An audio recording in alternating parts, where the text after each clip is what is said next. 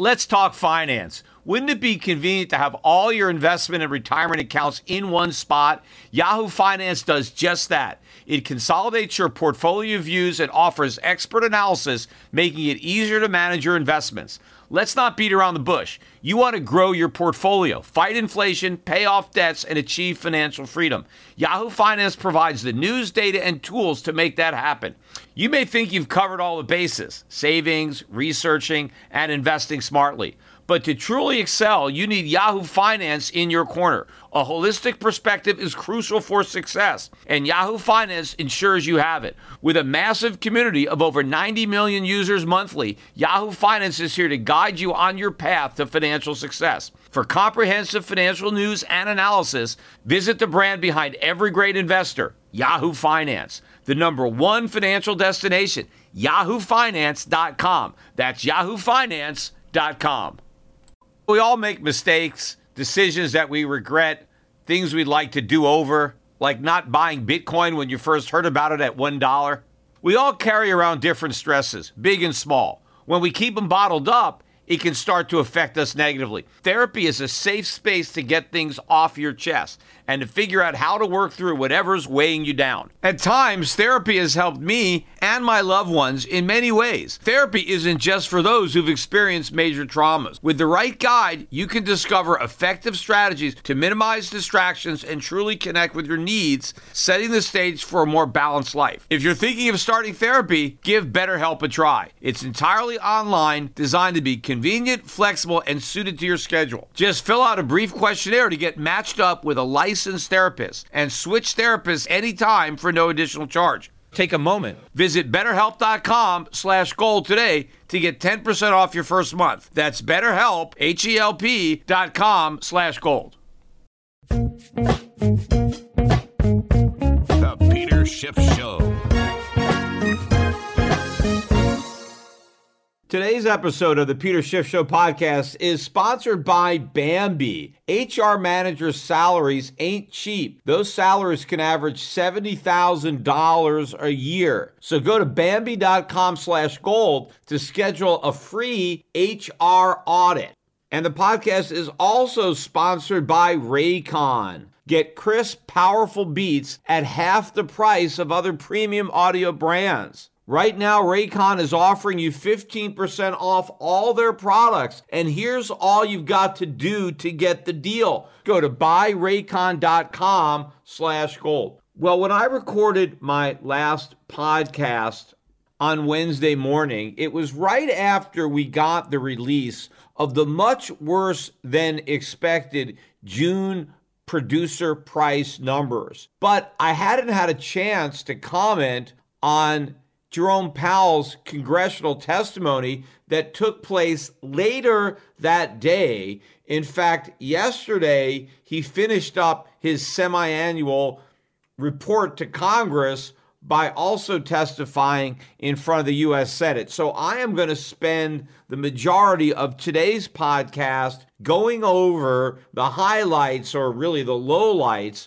of this two-day testimony by Powell, where he tried to convince everybody that everything is great and there's nothing to worry about. And he did it with a straight face, which was not an easy task considering the amount of BS that he was required to constantly put out in order to put lipstick on this pig of an economy, and not even so much the economy that's the pig, but the monetary policy that Powell himself has been administering. But before I actually talk about the congressional testimony and the absurdity of what we witnessed, let me backtrack a little bit and talk about some other data that came out that really should have been relevant to this testimony.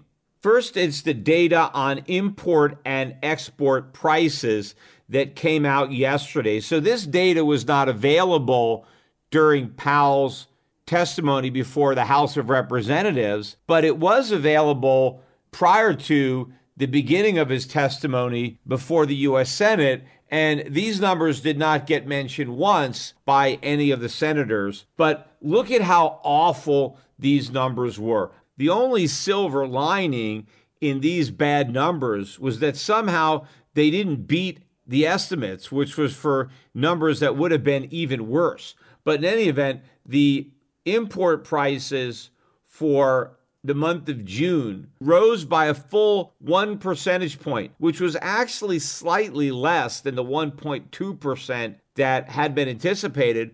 But there was a revision to the prior month where the original report was that prices had increased by 1.1%. Now we've learned that they increased by a staggering 1.4%. Again, that is in a single month. That's import prices. On the export front, prices were up even more. Exports rose by 1.2% for the month versus expectations of a rise of 1.3%. But look at the month-over-month increase, which really is shocking because we were originally told that prices for the month were up by 2.2%, which was a very big number. But instead, that number was revised to a horrific 17.5% increase in 1 month. Now, I'm really not sure how we ended up with such a big number in 1 month. It's got to be an all-time record high in a month-over-month increase in export prices. And that means that the year-over-year increase in export prices is 16.8%. That's an incredible number, except when you compare it to what it was the prior month at 17.4%, I guess because that's more heavily weighted to what happened in May with that 17.5% increase. But still, 16.8% year-over-year gain is an incredible increase in prices in a year. In fact,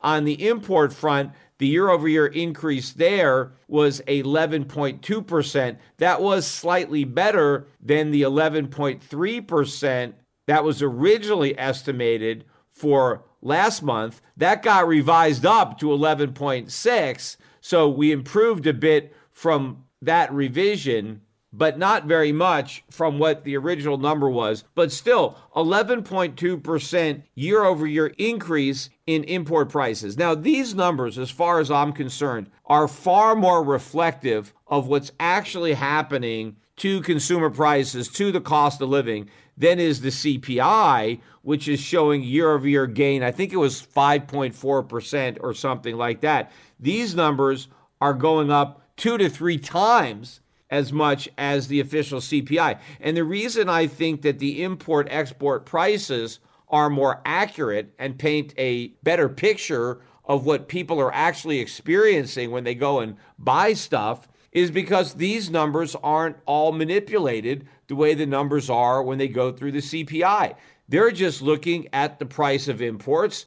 What did we import? What did we pay? And they're looking at the price of exports. There's no adjustments for quality. There's no adjustments or substitutions or things like that. The basket isn't changed in order to influence the outcome and make sure the number is as low as possible. These are just the numbers, and these numbers aren't lying the way the people who figure the CPI are. So this is really what Americans are experiencing. And again, some people might think, well, at least the export prices are going up faster than the import prices. After all, we're selling the exports and we want to get a lot of money for those. And so it's better that our imports aren't going up as fast as our exports. And yes, to a degree, that may be true when it comes to our balance of trade. But you have to remember, we import a whole hell of a lot more than we export. So an 11.2% increase in the cost of our imports actually hits us harder than the gain from being able to charge 16.8% more for our exports. But what's more troubling to me, when you see how much our exports are going up, that reflects the cost of producing goods in America that we export. That shows you how much higher the costs are domestically relative to the costs that are being experienced internationally. Inflation in the U.S. is much worse than it is outside the U.S. That's why the cost of the stuff that we make here is going up so much faster than the stuff that is made abroad and that we're able to import. But the real problem is not that we're having to charge more for the stuff that we export, but we obviously are also charging more for the stuff that we produce that we don't export, because it's not like we're only producing stuff and exporting it. The stuff that we're producing, it's the same stuff that we export that we consume ourselves. It's just that we don't consume it all ourselves. We export some of it. So if the cost of stuff is soaring based on what we export, then so is the cost of stuff that we don't export. Americans are also paying much higher prices for the things that we produce domestically but don't export. And in fact, my guess is that exporters have not passed along the total extent of their increased costs. We've already seen that when you compare the U.S. producer prices to the U.S. consumer prices. Producer prices have risen a lot more than consumer prices because the producers are eating some of these price hikes because they're reluctant to pass them on to their customers. It's likely the same thing is happening with exporters. Our companies that are exporting are absorbing some of the hit from higher prices because they don't want to lose market share. So they're trying to keep their price increases to a minimum, even if that's 16.8%. So it's likely that costs to produce these goods are rising faster than the 16.8% increase in what we're charging people who buy these goods. So this shows you the amount of inflation that is being experienced in the real world is already far greater than the numbers that are shown in the fantasy world of the CPI, even though those numbers in and of themselves are horrible. These are the worst numbers we've seen since the early 1980s, yet they don't even tell the whole story. The real story is probably an inflation that is already worse than maybe anything we experienced during the 1970s, and we're just getting started. When people talk about this whole thing being transitory, they've actually got the transitory period wrong. What was transitory is not the high inflation that we're experiencing now.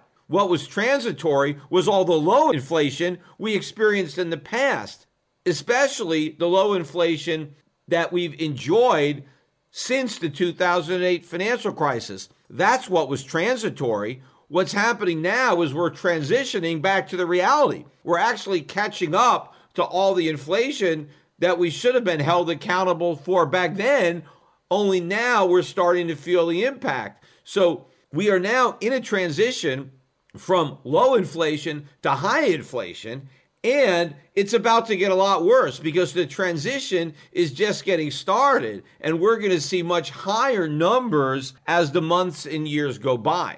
Also yesterday, and this was after Powell finished his testimony, so these particular numbers wouldn't have come up, but we got the most recent Fed balance sheet. Now, the balance sheet did come up in his testimony, but not yesterday's numbers. But in the most recent week, the Fed's balance sheet skyrocketed by $103.9 billion. It now stands at an all-time record high, $8.202 trillion, although it's already higher than that because these numbers are not up to date today, but they're the most recent numbers we have, and it is an all-time record high.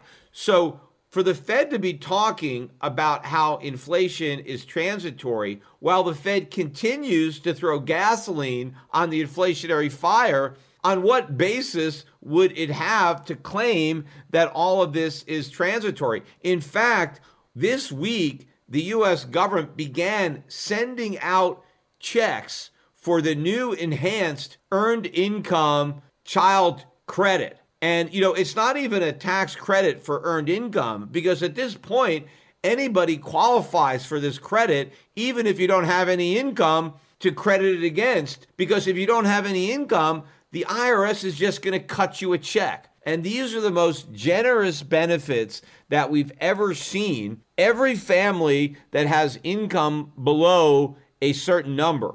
If you're an individual, right, you're a head of household and you're not married, that cutoff is $75,000. Now, you're not cut off completely at $75,000. That's where the value of the benefits begin to phase out. Eventually, you get cut off completely once your income hits a certain amount, but you can earn up to $75,000 to get the full credit. If you're married, then it's doubled. So a couple can earn up to $150,000 and still not see any reduction in the credit, which pretty much is most couples. I mean, very few American couples make more than $150,000 a year. In fact, median income for an individual is about $35,000. So most couples don't even make the $75,000 at which the benefits would be phased out for an individual. And these benefits are $3,600 per child that is under six. So that's 0 to 5, you get $3,600.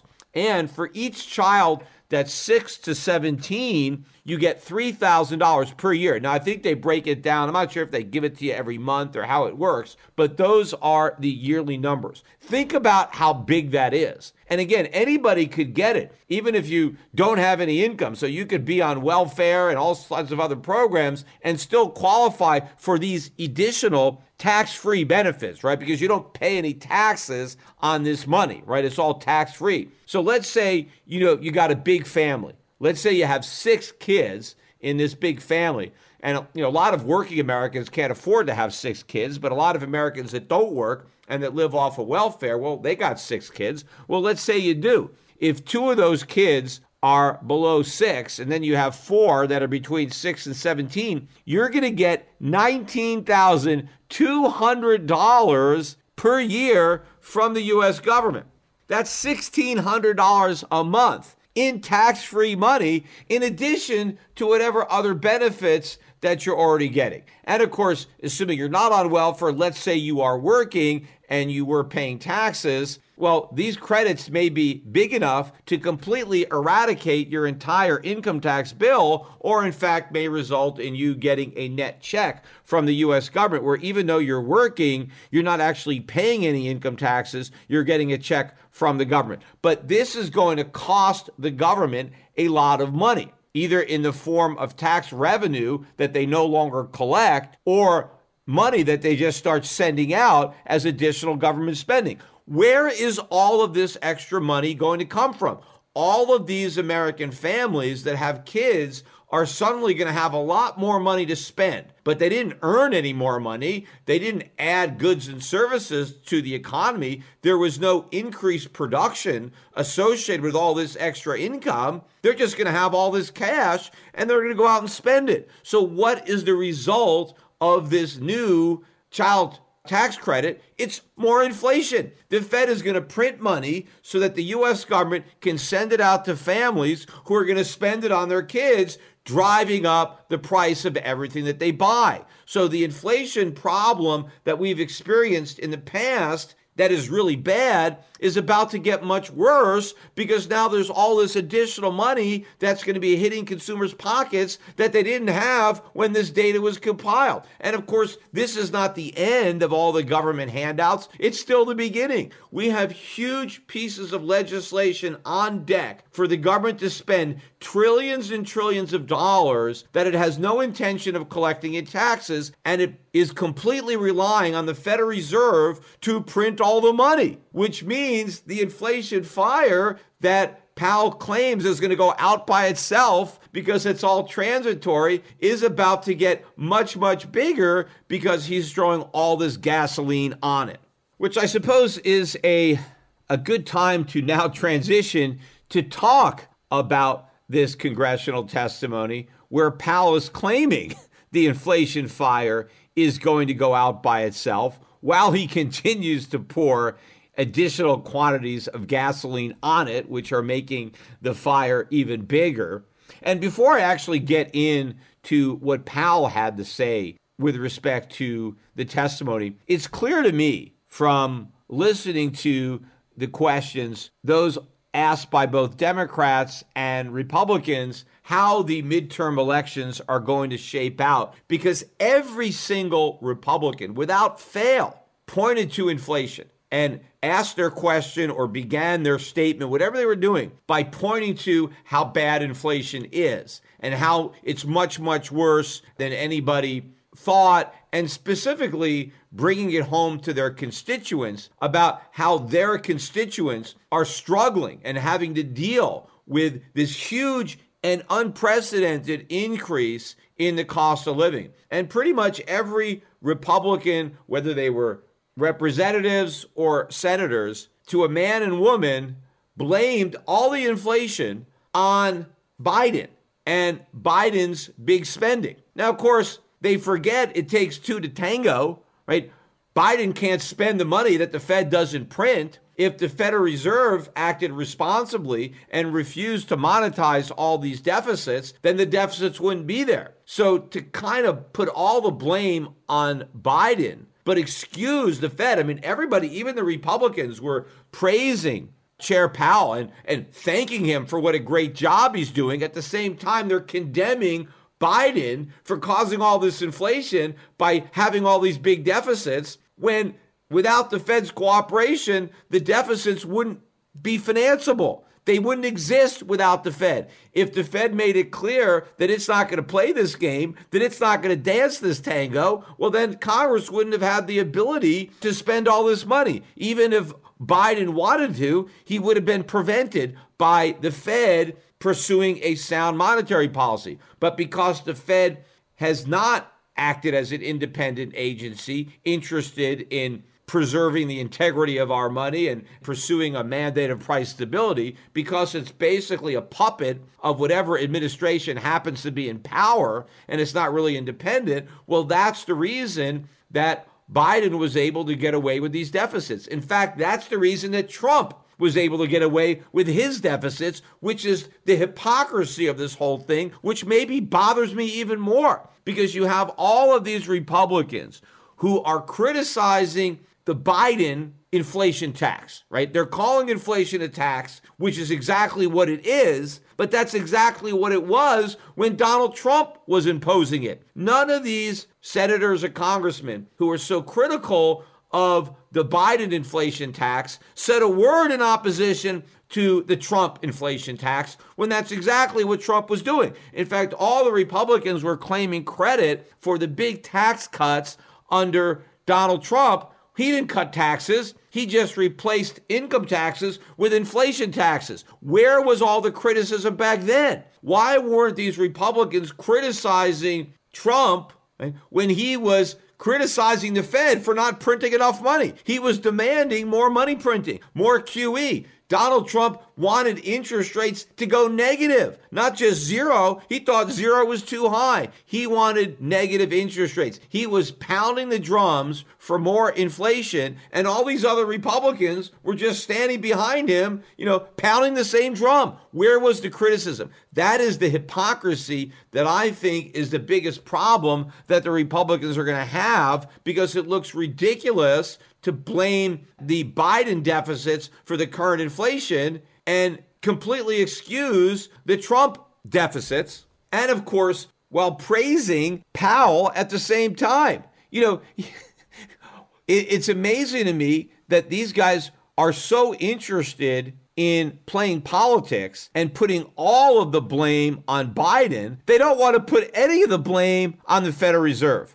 But as far as I'm concerned, it's a pox on both their houses. Both political parties are to blame, but I put the majority of the blame on the Fed, right? Just like, again, the Fed is the chaperone and the congressmen and the senators, they're the high school students that are there at the prom. Yes, if the prom gets out of hand, you can blame the students, because after all, they're 17, 18-year-old kids, and how do you hold them responsible? I hold the chaperone responsible who fell asleep on the job. In fact, not only did the chaperone fall asleep, the chaperone spiked the punch bowl, passed out all sorts of drugs, and then left the party knowing that all the kids were unsupervised and had all this drugs and alcohol. So it's the Fed that is the primary villain in this, but the Republicans want to let the Fed off the hook because they want to put all the blame on Biden and the Democrats, without realizing that when they do that, they're also putting blame on themselves in Trump, because we ran deficits under Republican administrations, and for some reason, those deficits weren't a problem.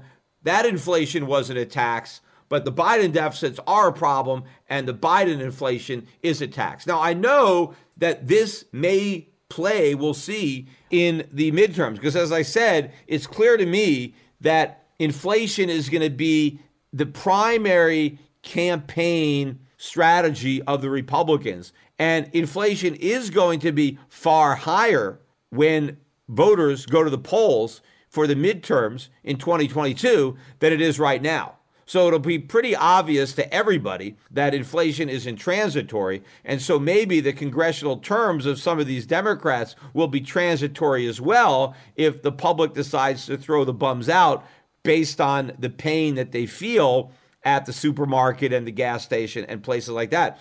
Because if you look at what the Democrats were saying, the Democrats weren't really complaining about inflation. The Democrats were all agreeing with the Fed that the inflation was transitory, and they refused to acknowledge that any of it was causing any pain. They wanted to continue to talk about how great the economy was doing under President Biden. And obviously, if we have a great economy, we can't acknowledge that we have an inflation problem, because that would kind of taint this image of how great the economy is.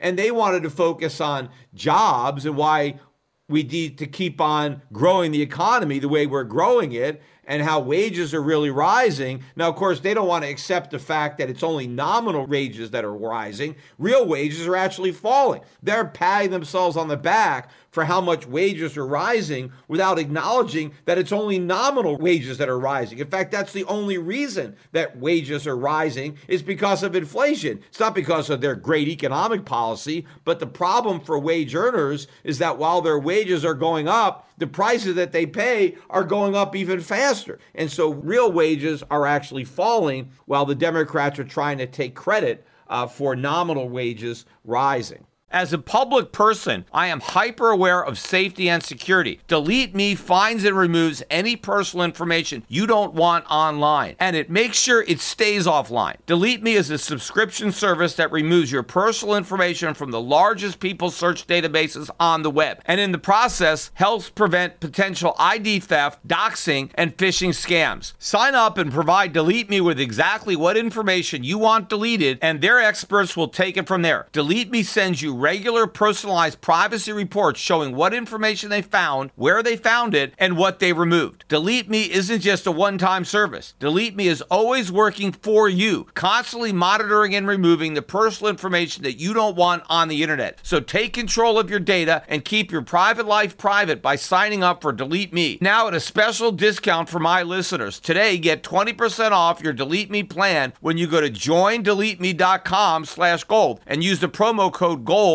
at checkout. The only way to get 20% off is to go to joindeleteme.com/gold and enter code GOLD at checkout. That's joindeleteme.com/gold, code GOLD. In my early days, I faced a pivotal moment in my career.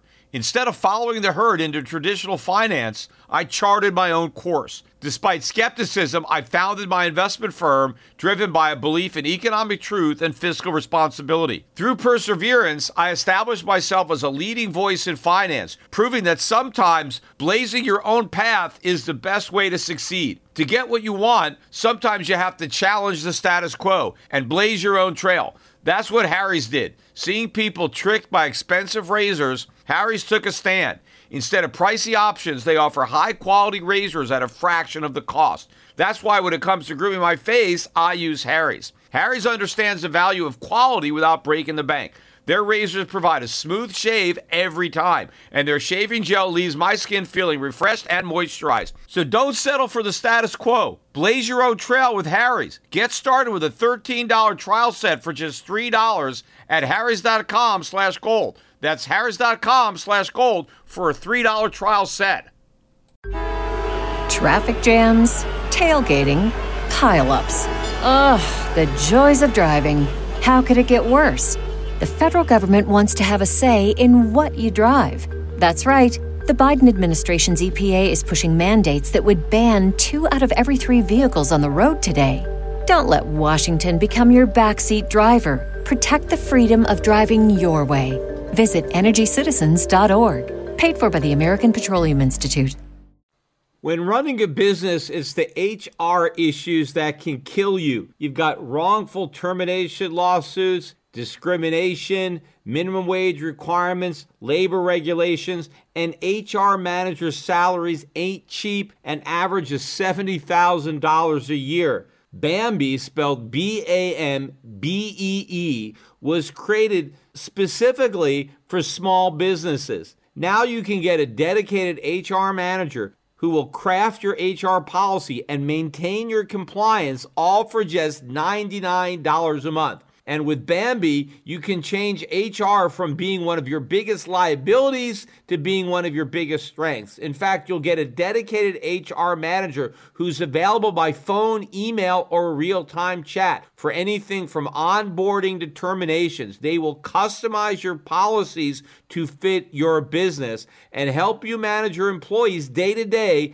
and all for just $99 a month. Best of all, it's a month-to-month deal. There are no hidden fees, and you can cancel anytime. Just go to Bambee.com/gold right now to schedule your free HR audit. That's Bambee.com/gold, spelled B-A-M to the B-E-E.com/gold. A couple of the interesting parts of the prepared remarks, right? This is what Powell said to Congress before the Q&A. The most interesting stuff happens during the Q&A, but I'm going to talk about a couple of things that were in the prepared remarks. One of them has to do with Powell's statements about how great the economy is doing, because he goes on to talk about all of the great things that are happening, and we have this powerful recovery, and you know how we have great GDP growth, and all these jobs are being created, right? We got this great economy, but then after he tells everybody how great the economy is, he points out that it would be premature, though, at this point, for the Fed to even withdraw any of the monetary supports, right? We can't even taper the size of our asset purchases. So it's not that this great economy still needs stimulus. It still needs every bit as much stimulus as it needed before it was great. I mean, when we were in the depths of the COVID recession, we have to have that much stimulus now. Even though the economy is supposedly so much better, we can't even dare reduce the amount of stimulus. He's not even talking about taking away the stimulus. We just can't even have less stimulus than the stimulus we have now. It's premature to raise interest rates from zero. So we've got this really strong economy, yet interest rates have to stay at zero. I mean, they can't even go to 0.25%. Oh, no. This really strong economy couldn't possibly handle interest rates as high as, 25 basis points. See, that is the contradiction in Powell's statements. On the one hand, we've got this great economy. It's really strong, this huge recovery. Yet on the other hand, we need unprecedented and massive amounts of monetary support, and we can't risk even withdrawing a small portion of those supports because this whole great economy could come collapsing down. And one of the things that he points to is that unemployment is still very high, whatever it is, 5.4%. Well, historically, it's not high at all. I mean, historically, it's on the low end. It's only high if you relate it to the 3.5 or wherever it was, which was a 50-year low that we got down to prior to COVID. So all of a sudden, that 50-year low is the new benchmark. I mean, Powell is saying we can't have interest rate hikes. We can't have a reduction in quantitative easing until unemployment gets all the way back down to a 50-year low. I mean, that is an incredible, crazy benchmark. Maybe that really, really low unemployment rate was a fluke. Maybe we're not going to be able to get back down there again. In fact, with the U.S. government paying all these people not to work, I would say, yeah, it's pretty impossible, especially if you're also looking at the labor force participation rate and you expect more people to participate in the labor force when they've got such a sweetheart deal to stay at home. But I think it also shows that I don't think Powell even believes these government numbers. Remember, Donald Trump was a big critic of the government numbers until he became president, and then he was their greatest cheerleader. But I think maybe Powell knows that that 3.5% unemployment rate was bogus, as is the current 5.4%. None of these numbers mean anything. They're all irrelevant. The real unemployment rate was never as low as you know, 3.5%, and it's not as low as where it is now. Powell probably knows that the real unemployment rate is well north of 10%. But the problem is nothing that Powell is doing is going to change that. Printing money, creating inflation is not going to solve the unemployment problem. It's not like we have people who are unemployed because we don't have enough inflation. That the reason we don't have more people productively employed is because the Fed is not printing enough money, that the Fed doesn't have interest rates low enough. That's nonsense. If you created prosperity by having money printing at artificially low interest rates, we'd be the most prosperous nation in the history of the world right now. If you solve the unemployment problem with cheap money and inflation and artificially low interest rates, we would have already solved it. There'd be nothing to worry about. Look, the whole thing is a lie.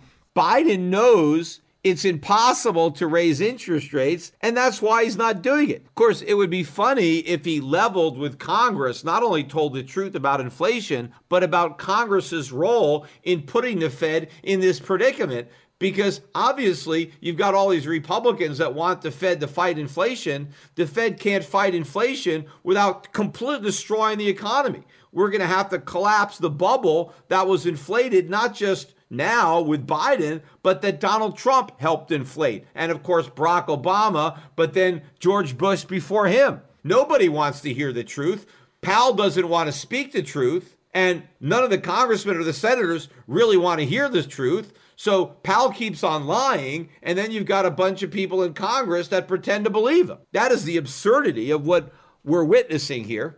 But the most absurd part about it is when the Fed talks about inflation. So in their prepared remarks, the Fed said that it is aiming for inflation to moderately exceed 2% for some time. And this is laughable. They're aiming for inflation to moderately exceed 2%. They've already missed by a mile. Inflation is way above 2% any way that you want to measure it, right? So they've already failed. I mean, they have a horrible aim because they missed by a mile and were way above 2%. And even Powell himself, before the U.S. Senate, was forced to admit that they're not moderately above 2%, that we're way above 2%. Well, okay, if we're way above 2%, why don't you do anything about it?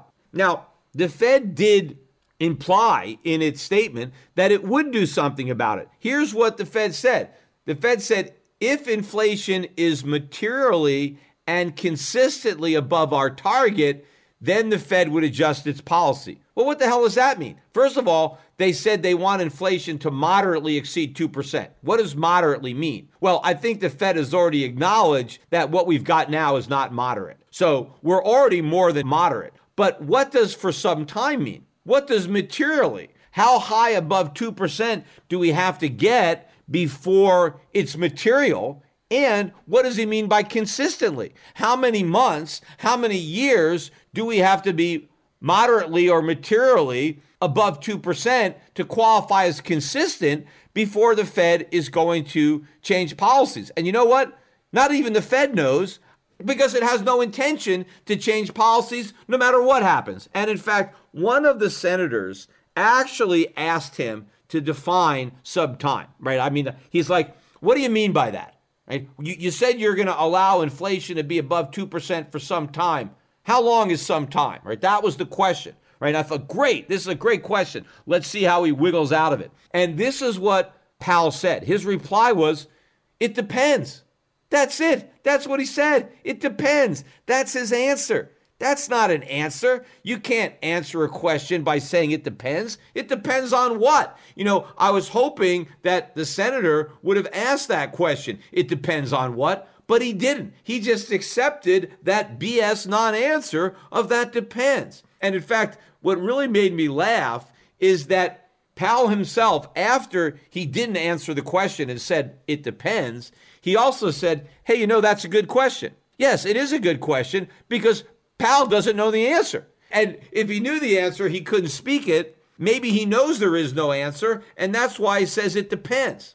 Whether it's for work or play, a lot of us are going to be on the move again this summer. That's why I've teamed up with Raycon, and I recommend their wireless earbuds. And now you can get 15% off your entire Raycon order at buyraycon.com /gold. Whether you're listening to your favorite tunes or one of my podcasts, a pair of Raycon wireless earbuds in your ears can make all the difference. You get crisp, powerful sounds at half the price of other premium audio brands. Raycons look great and they feel even better. They come in a range of colors and include customizable tips for a comfortable in-ear fit. And all Raycons are built to go wherever you do with quick and seamless Bluetooth pairing and compact carrying case. In fact, it's so simple to use, even my 7-year-old, who's now 8, can do it. One of the best things about Raycons, in addition to the great sound, is the fact that they've got 24-hour battery life, which means they're the perfect accessory to take out on a trip. If you want to use them while you're outdoors, you don't have to worry about them running out of charge. So listen up. Raycon is offering 15% off all their products to all my listeners, and here's all you've got to do to get this great deal. Just go to buyraycon.com/gold. There you'll get 15% off your entire Raycon order. It's such a good deal, you'll want to grab a pair and a spare. That's 15% off at buyraycon.com/gold. But there is one, I think, Republican senator who was very concerned about inflation getting out of hand and about the Federal Reserve being too timid and being too slow to react. Because remember, the tradition is to be preemptive, not to wait until the inflation genie is out of the bottle to try to put it back in, but to prevent the genie from getting out of the bottle in the first place. And because it's so difficult to get the genie back in the bottle, it's worth it to gamble to make sure it doesn't get out, right? Even if it's a false alarm, okay, better safe than sorry. That's been the tradition. Well, what Powell has done now is say, no, we don't want to play it safe. We're just going to gamble. We're just going to throw the dice on this. We're basically going to bet the farm that inflation is transitory, because that's really what Powell said, because he assured this senator that even if inflation is not transitory, right? If the Fed is wrong and the inflation fire does not go out all by itself, we can rest assured that the Fed is going to put it out, right? Powell asked that all Americans just have faith in the Federal Reserve. Now, why they would have faith is beyond me, given their track record. But Powell says the American public should have faith that when push comes to shove, the Fed will finally do the right thing, right? Even though we've done the wrong thing up until then, we will do the right thing. If it turns out that inflation is not transitory, we will make it transitory. We will do whatever it takes to bring inflation back down to 2%. Because Powell said,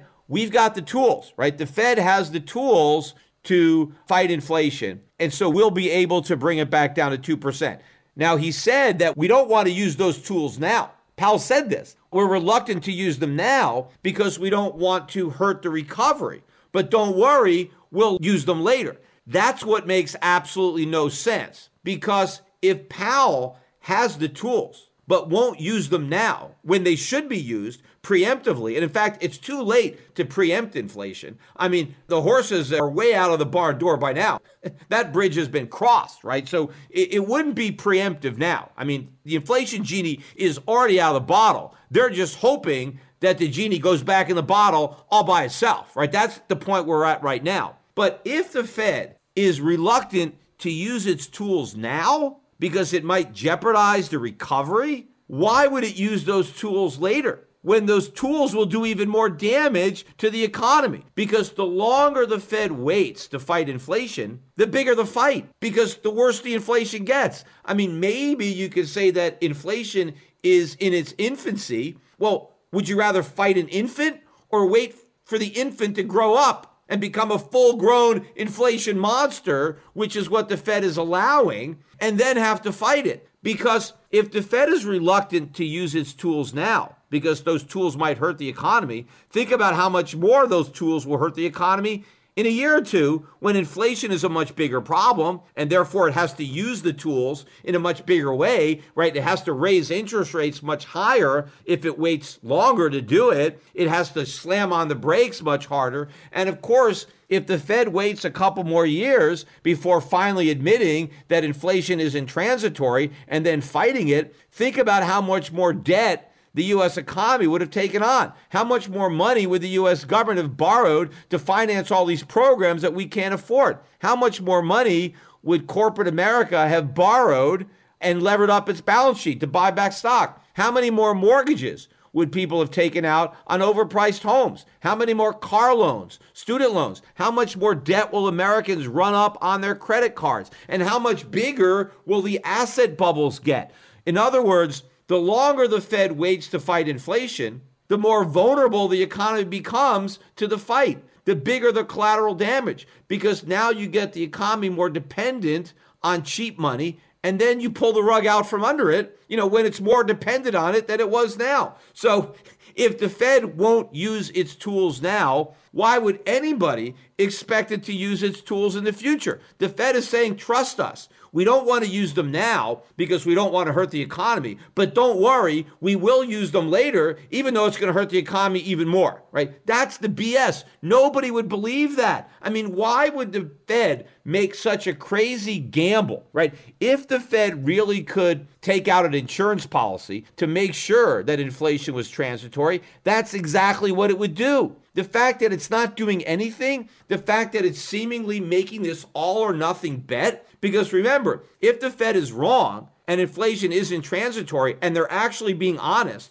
and they're going to slam on the brakes and jack interest rates way up and cause a massive collapse in the U.S. economy, unprecedented, worse than the Great Depression, right? Far worse than the 2008 financial crisis. Why would they take that chance? Why not just, okay, we think inflation is transitory, but you know what? Let's just make sure. Because if we're wrong and it's not transitory, the consequences are so horrific that we can't afford to take that chance. So we're just going to err on the side of caution, and we're going to start raising rates now. We're going to taper right now just to be safe. The reason they're not saying that is because they realize that that already would cause a massive economic collapse, unprecedented in U.S. history. The reality is we've already lost the bet. The real gamble that the Fed made was in 2008. That was the gamble. They bet the farm back then. We've already lost the farm. We are broke. All the Fed is trying to do at this point is delay the day of reckoning, delay the day that we're foreclosed on and forced to leave the farm. That's it. And the proof of the matter is there is no way any rational Fed would make an all or nothing bet if it didn't have to. If the Fed actually could fight inflation now, while it's not as bad, to prevent it from getting worse, it would do it. The fact that it's doing nothing now, the fact that it's lying about it now, is proof that the Fed knows that it can't do anything about inflation, which is why nobody should believe the Fed when it says, trust us, we will put out the inflation fire once it's obvious that it's not going to go out on its own. It'll be impossible for the Fed to put out that fire. In fact, we already know exactly what they're going to do. They're going to throw gasoline on that fire, and it's going to get even bigger. Of course, I think people back in the 1970s, early on, maybe they trusted the Fed too. After all, whatever tools the Fed has today to fight inflation, the Fed had those tools in the 1970s as well. And just like Powell is reluctant by his own admission to use those tools now, the Fed was also reluctant to use them back then for the same reason. They didn't want to rain on the parade. They didn't want to take the punch bowl away. They didn't want to risk hurting the economy, even if it was phony. And it took Paul Volcker and Ronald Reagan for the Fed to finally bring out those tools. But again, because they waited so long to really use them, interest rates had to go to 20%. Imagine how much higher interest rates are going to have to go this time because they're waiting a lot longer to use the tools. And the problem is going to be much bigger by the time they finally get around to doing it, which is why they won't. One of the other very interesting exchanges, and in fact, there were a couple of exchanges along this line where you had Republicans trying to get Powell to comment on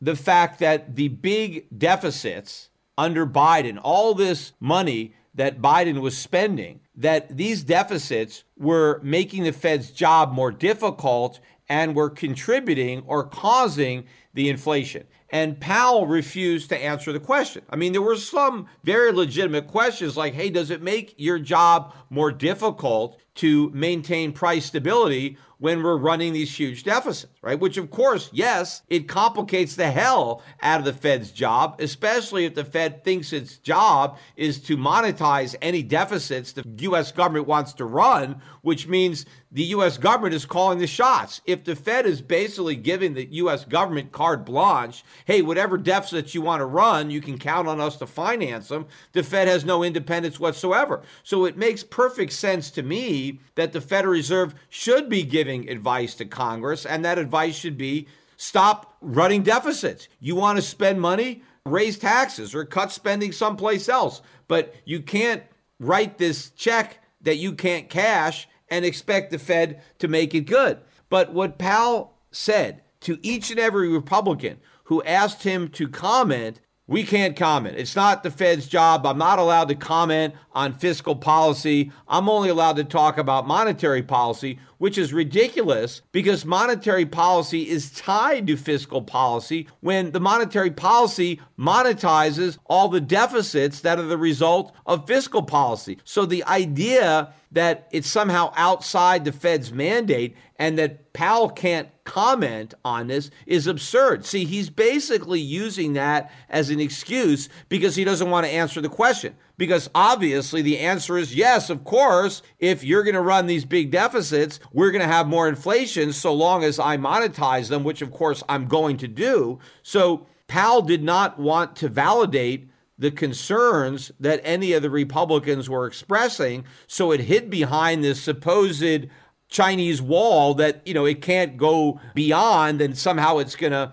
step in somebody else's lane that, hey, we only deal with monetary policy, so don't ask me to comment on fiscal policy. That's up to you. Well, one of the senators pointed out the hypocrisy of that statement because he read newspaper stories where Powell was specifically urging the U.S. government to pursue more aggressive fiscal stimulus. He was basically demanding, which maybe is too strong a word, but highly advocating that the U.S. Congress, in order to combat the economic downturn, provide more fiscal stimulus. The Fed was begging Congress to provide more fiscal stimulus and assuring Congress that whatever deficits were run, the Fed was there to monetize them. Don't worry about the costs. Don't worry about interest rates going up. We won't let them go up. Whatever money you want to spend, just spend it. We'll print what you need. That's what Powell was saying. So this senator said, okay, wait a minute. If you were able to give advice on fiscal policy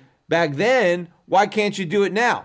And here's what Powell's answer was. He said, you know, that was a mistake. I never should have done that. In hindsight, it was a mistake. But in defense of myself, it was emergency. So, you know, we were saying and doing all sorts of things that were unprecedented. So only in the context of that emergency, I overstepped my bounds. I really shouldn't have said that. But, you know, given the circumstances, I guess you can understand it because we were all doing things and saying things that we don't normally do. But, you know, now that the situation is somewhat normalized, I am not going to repeat that mistake. So I made the mistake in the past. I'm not going to make it again. And again, that was his out. But this was all a lie. See, the reason he was willing to give Congress advice in the past was because he was giving them the advice that they wanted to hear, which was spend more money, stimulate the economy, right? Everybody wanted to do that. So he's willing to give Congress advice that everybody is going to like.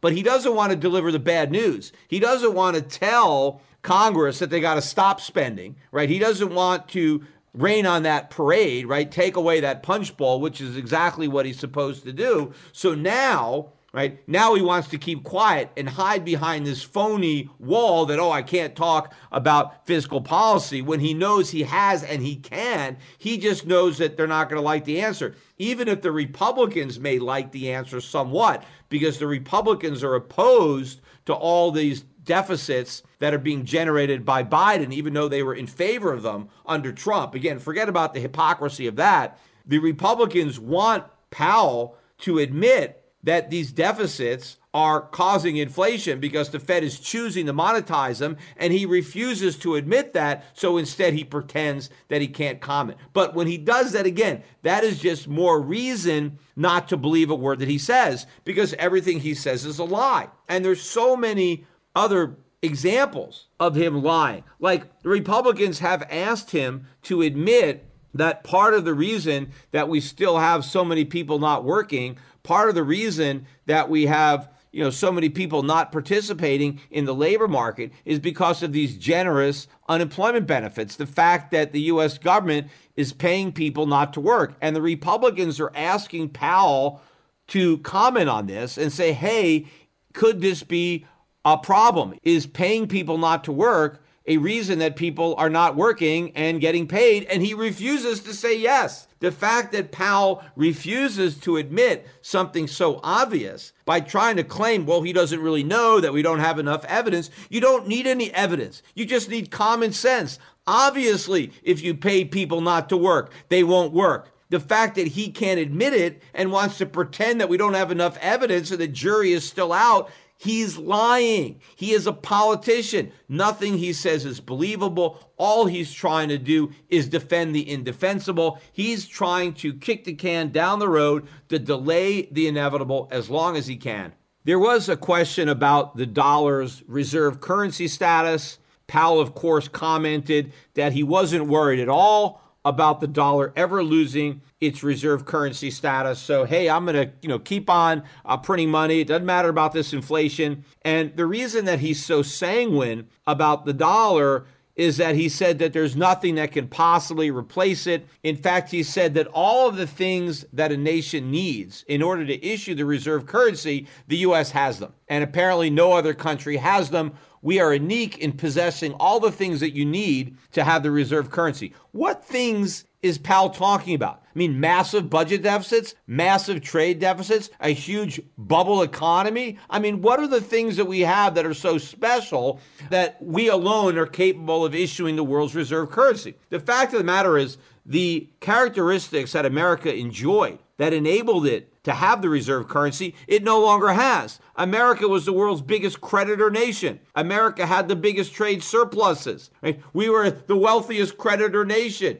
We are nothing like the country that the world bestowed this privilege on. We are the mirror image of what we used to be. So we are probably the least qualified to have reserve currency status. Not that any other country is, but certainly we're not. So the world does not need the US dollar to be the reserve. What the world needs to do is go back on the gold standard, and gold has all the characteristics that you need for a reserve. The US has none. I thought another interesting comment of Powell's had to do with inflation expectations, which he apparently thinks are the most important factor in determining inflation. He basically said that consumers get the inflation that they expect. So if they expect 2%, they'll get 2%.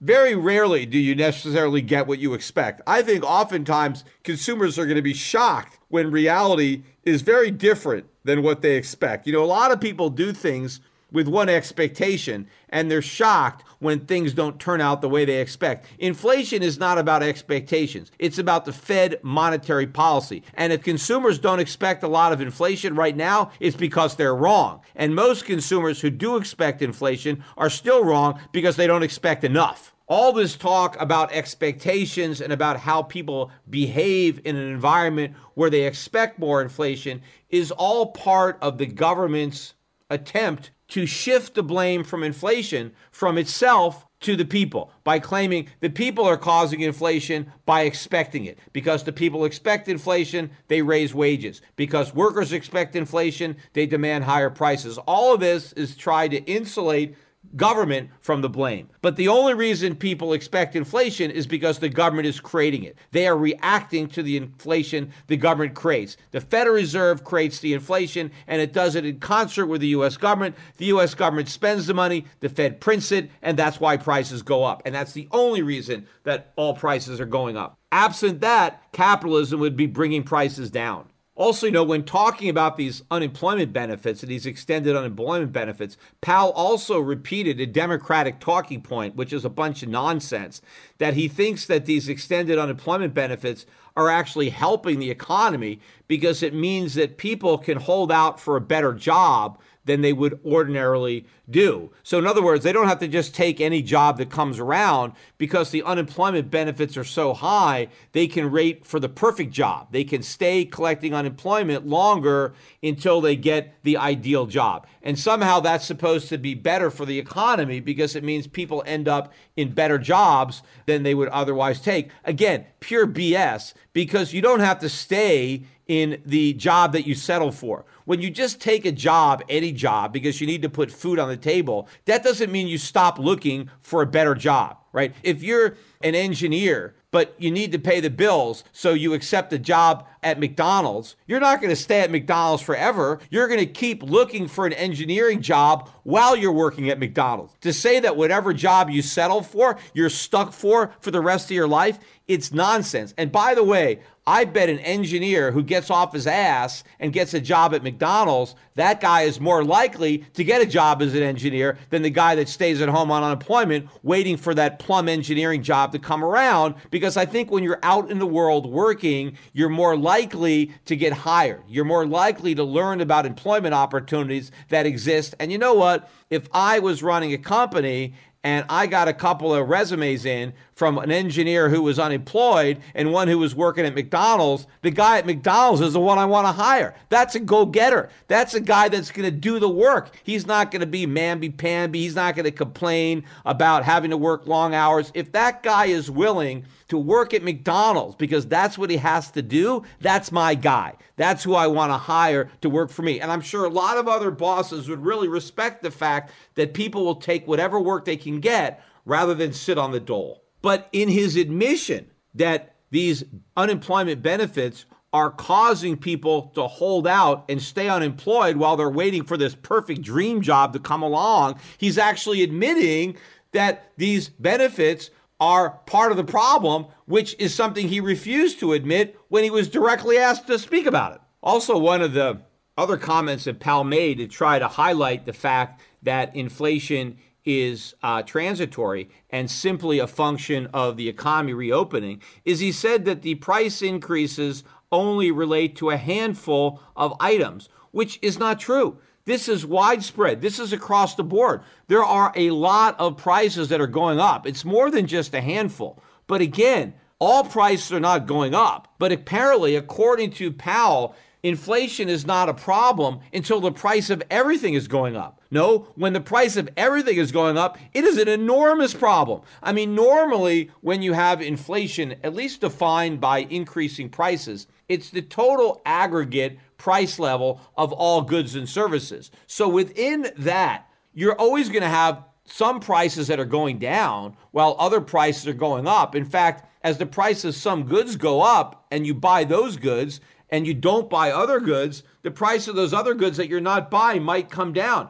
Inflation is just looking at the aggregate of all of these prices combined. So even if you have 3 or 4% inflation, underneath the surface, yes, you're going to have some goods prices that might be going up by 8%. Some might be going down by 2%. It's the average. But what Powell is saying is he's not concerned about the average unless each and every component within the average is also going up. I mean, by the time consumers have no relief that the price of every single product they buy is going up, nothing is going down, nothing is staying the same. Imagine how high prices would be when that criteria is met. And then the Fed says, okay, I guess we've got an inflation problem. Now we're going to solve it. Yeah, by then it's impossible to solve it. Also, on a similar note, when he was talking about transitory, Powell said that one of the reasons he doesn't want to take action now and fight the inflation is that if it's transitory, then there's no reason to fight it. And he said, if we just have a increase in the price level, like a readjustment higher in prices, but then price increases stabilize. He didn't throw out any particular examples, right? But I'm just going to make one up to really illustrate the absurdity of what Powell was telling Congress. But basically what he was saying is, look, let's say we have a year where prices go up 10%. Or maybe 20%, right? But the following year, they only go up 2%.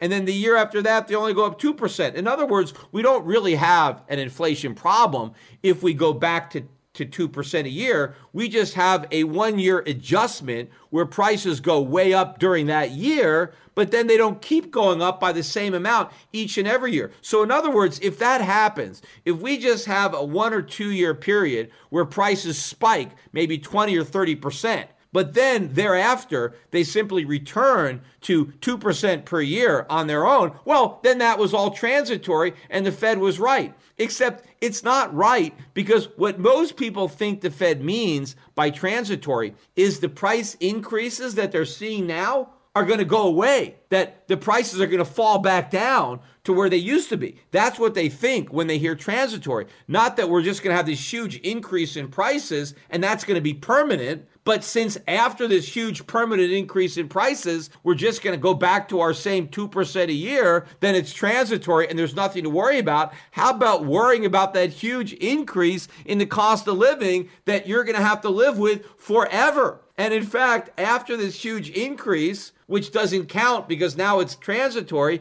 the prices are still going to go up 2% a year. Another lie that Powell told relates to the interest cost that the U.S. government has in servicing its now close to $30 trillion national debt. One of the senators or congressmen, I forget who, asked Powell if the Fed was going to consider the impact on the U.S. government's budget of its rate hikes, meaning is the Fed concerned, or will the Fed think about how much extra it's going to cost the U.S. government in interest payments to pay its bills when it comes time to raise rates? And Powell's answer, well, the only answer he could give, which of course was a lie, was to say, of course not. The Fed will not consider at all the impact that raising interest rates has on the U.S. government, which we know is a lie, but it's just that the Fed can't tell the truth, because if the Fed told the truth, you might have a collapse in the bond market or a collapse in the dollar if the Fed actually admits what everybody should have already figured out. So instead, Powell has to pretend that those costs are irrelevant to Fed monetary policy, except in fact, they're the only thing that is relevant. That's the reason the Fed isn't already raising interest rates, because it knows how badly that would hurt the US government because of all the debt that it has and how much it would cost to service that debt. In fact, not only is the Fed considering the impact of rising interest rates on the U.S. government, he's considering the impact on corporations, on households, on everybody in America that, thanks to the Fed, is now drowning up to their eyeballs in debt. The reason we all have so much debt is because the Fed has kept interest rates so low for so long. And the reason the Fed can't raise rates is because we now all have too much debt thanks to its bad policy. So rather than admitting that its policy was bad, it just continues to compound those mistakes so that we don't have to deal with the consequences. That's why Powell said the Fed is reluctant to use its tools, because of all the debt we have, because it didn't use its tools in the past, which is why it's never going to use those tools in the future. A couple more points, though, that I do want to get into from the congressional testimony. Maxine Waters, right, who chairs the committee for the House, she basically talked about affordable housing and her solution to the problem of the lack of affordable housing is that she wants the U.S. government to spend $600 billion to create affordable housing. Well, where's the government going to get the $600 billion? Well, the Fed's going to print it. Well, if the Fed has to print another $600 billion just so the government can build affordable houses, what is that going to do to the cost of houses? It's going to drive them even higher, because all of that is inflation. And of course, the government doesn't create affordable houses. The houses that the government creates are very expensive. Anything the government produces is expensive. The irony of Maxine Waters wanting the U.S. government to create affordable housing is it's because of the policies that she promotes that housing is so unaffordable in the first place. You have all sorts of government regulations that make it more expensive to build houses. Permitting and other regulations and zoning that increase the cost of housing. Some of these are on the local level. But of course, look at the moratorium that the U.S. government imposed during COVID, where people can't get evicted and people aren't paying their rents. That makes it a lot riskier. Why would anybody want to develop affordable housing when you run the risk that none of your tenants are going to pay their rent because the U.S. government says they don't have to and you can't evict them? And of course, you already have a local rent control that makes building affordable housing a very risky thing to do. But of course, the artificially low interest rates that the Fed has, government guaranteed mortgages, all of these things are artificially increasing the cost of housing, which is why houses are so unaffordable in the first place. So the irony of the U.S. government claiming that it's going to solve the problem of a lack of affordable housing with more government is laughable. If you want more affordable housing, get the government out of the housing market. And of course, let's have the Federal Reserve stop creating inflation, stop artificially manipulating interest rates, let housing prices come down so that they become more affordable instead of pursuing a policy which is deliberately designed to prop housing prices up. In fact, another congressman or senator had an even nuttier idea when it comes to housing. This guy was talking about the fact that he thinks that the appraisers are discriminating against African-American home buyers or homeowners. And he has some kind of cockamamie idea that I think they're going to put into legislation that would somehow force appraisers to overappraise the value of homes in black neighborhoods. Because apparently these homes are being deliberately underappraised by a bunch of racist appraisers. And so we have to force these racist appraisers to put higher values on these homes, which of course is pure nonsense. Is it true that homes in black neighborhoods may in fact appraise lower than similar homes in white neighborhoods? Sure, that's probably true, but it's got nothing to do with racism. Appraisals are predominantly based on comparable sales, meaning you look at similar homes in the same neighborhood and you see what those homes have sold for, and then you kind of take an average and then you try to make some adjustments based on some slight changes and come up with an appraisal, right? And so if homes in black neighborhoods are just selling for less than similar homes in white neighborhoods, the fact that the appraisals reflect this has nothing to do with racism. It just has to do with reality. These are what the homes are selling for. This is the appraisal. I mean, banks want to make loans. I mean, they're not going to want to deliberately undervalue collateral to the extent that they don't make a loan that they may have made had they had an honest appraisal. No, they supposedly want an honest appraisal, so they have an idea about how much money they could lend against a particular house because they want to know, is the loan going to default? And if it does, you know, what kind of collateral do I have to get my money back? Now, if this law actually comes into effect that forces appraisers, when they're appraising homes in black neighborhoods, to ignore all the comps in those neighborhoods and just artificially overappraise the value. I mean, what kind of problems is this going to solve? I mean, to the extent that they force the banks to believe these appraisals and loan out more money than they should because they don't really have the collateral, it's going to lead to bigger losses for the banks. In fact, it's going to make the banks less reluctant to lend into those neighborhoods when they know that the appraisals are all BS. But meanwhile, how does overappraising a house help a black potential homeowner who wants to buy? He ends up overpaying. Maybe if he had an honest appraisal, he'd get a lower price. But now there's a BS appraisal and he's got to pay more than the house is worth. He's got to take on an even bigger mortgage. Now he's got a bigger mortgage payment. What about his property taxes? Now maybe he has higher property taxes because his house has been overappraised. Maybe his insurance policies are more expensive because in theory now he's insuring a more valuable house. All of this stuff is going to backfire, but all of this is political grandstanding. These politicians want to pretend, right, that these problems are the result of racism and discrimination, and somehow the government is going to cure these problems with another program. All the government's going to do is make these problems worse. You know, finally, there were some comments about Bitcoin. On Tuesday, it was one of the House members had asked a question about whether or not the Fed was going to come out with a digital dollar. And one of the reasons that he said that that might be a good idea was that if we had an official digital currency from the US government, FedCoin, let's say, that would make digital currencies obsolete, that we wouldn't need stable coins, we wouldn't need any cryptocurrencies, we wouldn't need Bitcoin if we only had FedCoin.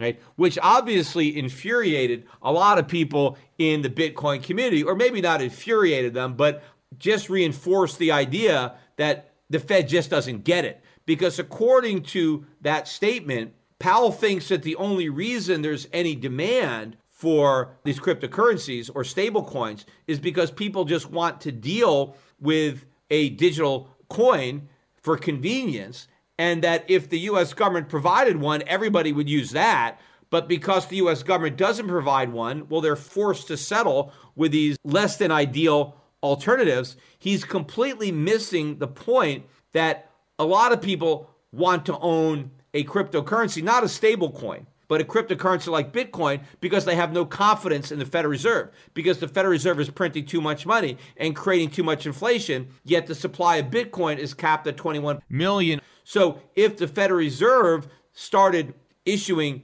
digital currency, digital dollars, it would be issuing them on the same terms that it's now issuing the paper ones. It would be inflating the money supply. There would be no limit to how many digital dollars the Fed would create. So you'd have the same problem where your purchasing power would decline over time. And so in that respect, a digital dollar in no way competes with Bitcoin or any of the other cryptocurrencies. Now, it does compete with the stable coins. And I would agree, if there was a digital dollar, that might mean that there was no need for these stable coins, to the extent that you could use the digital dollar with the same lack of regulation that you can use a lot of these other stable coins, which may not be the case.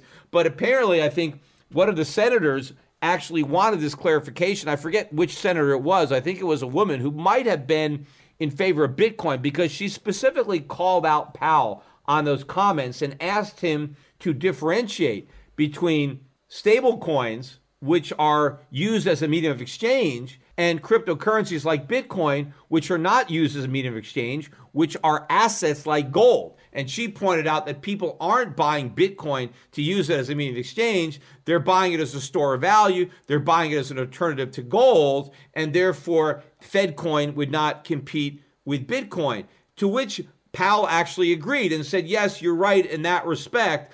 But he also made an interesting point. He said, it's not that Bitcoin didn't set out to be a medium of exchange. It did. A lot of these currencies want to be a medium of exchange. They just fail as being a medium of exchange. And because they failed at being a medium of exchange, which was their primary mission, they're falling back on this secondary function of being a store of value. But the reality is they fail at that one too. And in fact, if they can't succeed at a medium of exchange, when being a medium of exchange is the only conceivable value that they have, then it's impossible to succeed on the other, which is being a store of value, because they have no value that they can store.